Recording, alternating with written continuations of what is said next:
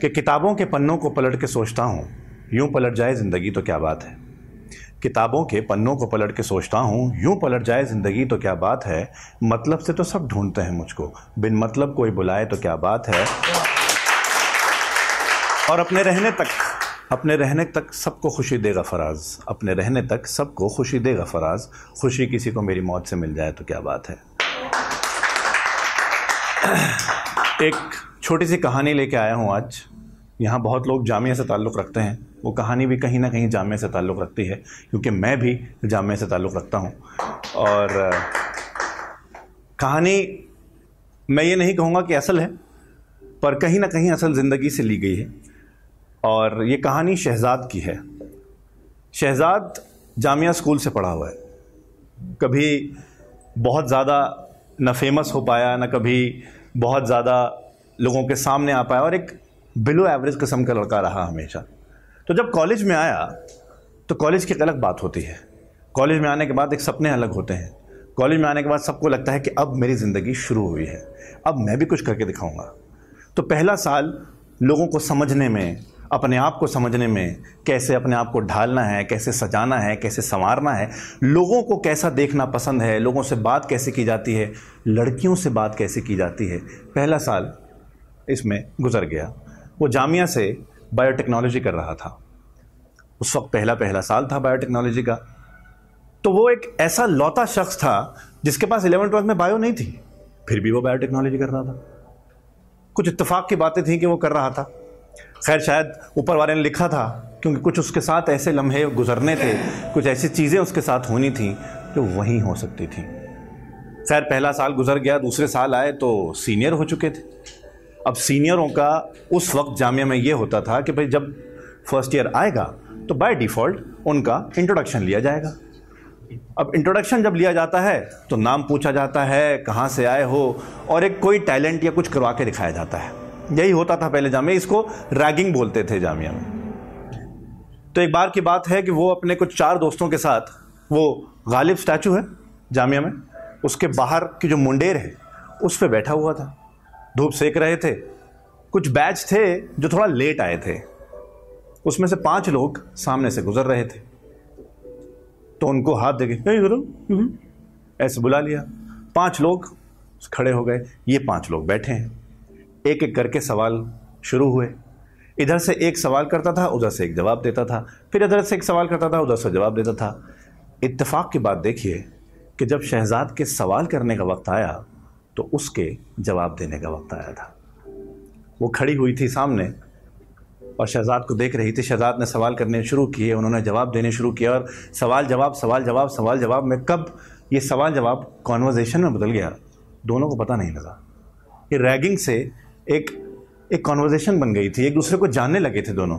बाकी जो बैठे हुए लोग थे, वो सिर्फ़ शक्ल देख रहे थे कि हो क्या रहा है। यहाँ तो रैगिंग होनी थी।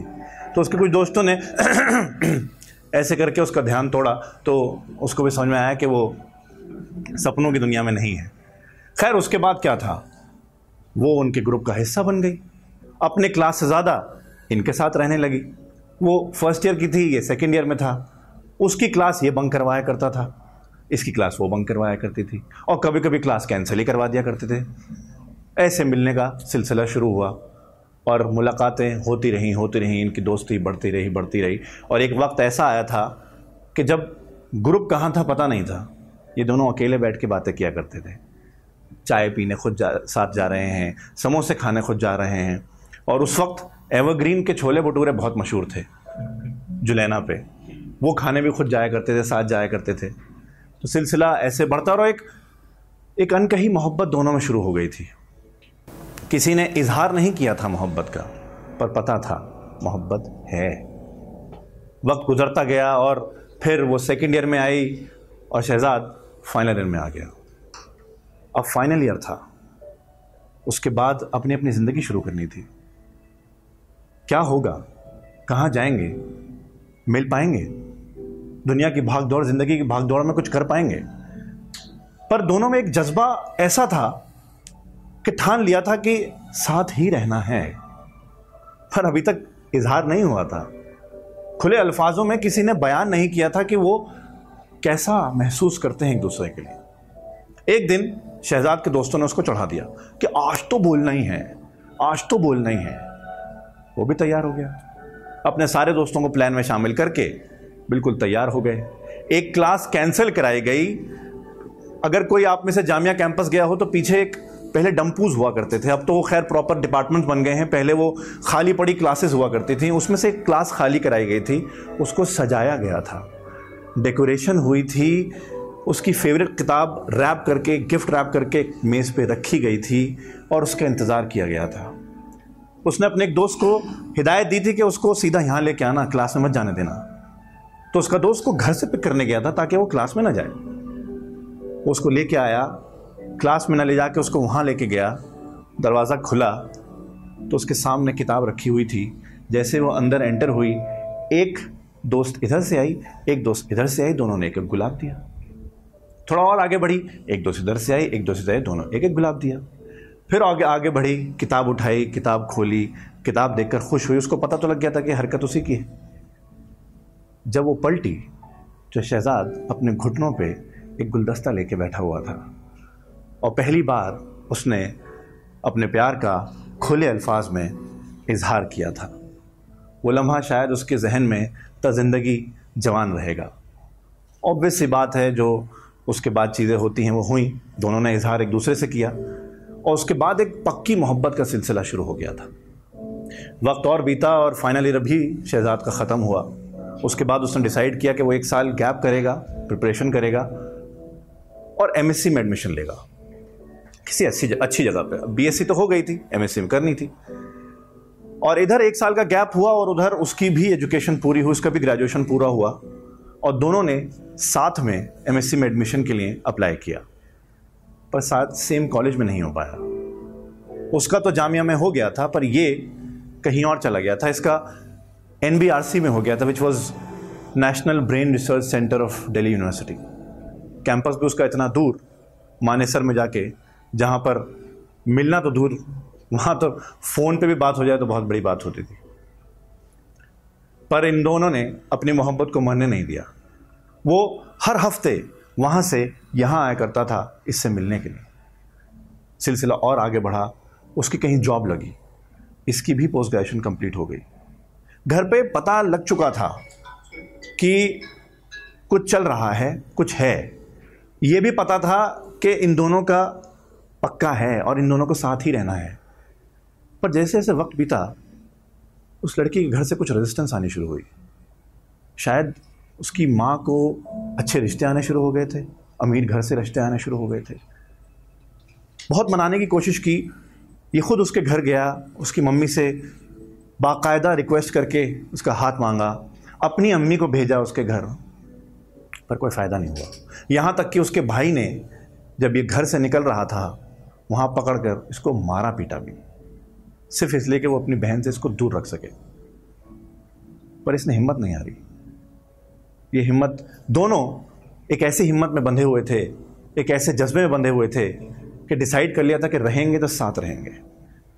सिलसिला थोड़ा और आगे बढ़ा और उसको एक बहुत बड़ी अपॉर्चुनिटी मिली। उसको स्विट्ज़रलैंड में जाके अपनी रिसर्च कंप्लीट करने का मौका मिला। ये उसके करियर के लिए बहुत बड़ी अपॉर्चुनिटी थी।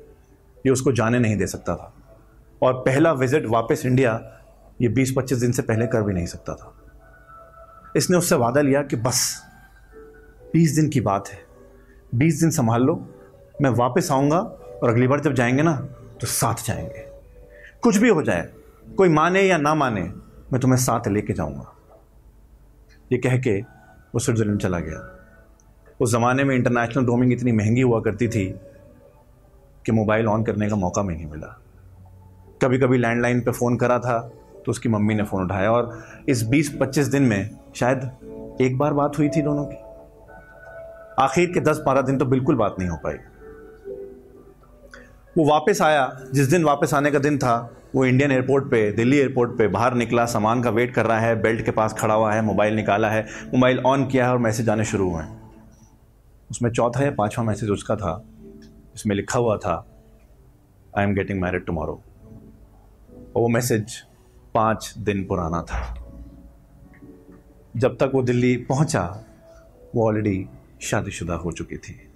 वो चाहकर भी उसके लिए कुछ नहीं कर सकता था। वो चाहकर भी उसके करीब नहीं जा सकता था। वो चाहकर भी उससे बात नहीं कर सकता था कि तुमने ऐसा किया क्यों? सिर्फ़ 20-25 दिन की बात थी। पर उसको पता था कि उसने अपनी मेहनत करी होगी। वो दिन है और आज का दिन है, उसने पलट के पूछा नहीं कि तुमने ऐसा क्यों किया? क्योंकि प्यार तो था ही, पर पूछ के वो उसकी इज़्ज़त नहीं खोना चाहता था। आज भी उसकी तहे दिल से इज़्ज़त करता है वो। और जो हाँ दोनों जहाँ पर हैं, बहुत खुश हैं। थैंक यू सो मच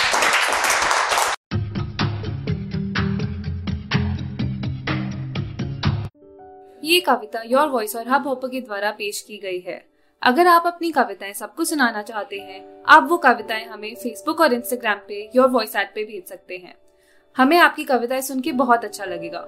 हमारे पोइट्री इवेंट्स को देखने के लिए हमारे YouTube channel Your Voice app पर जाएँ।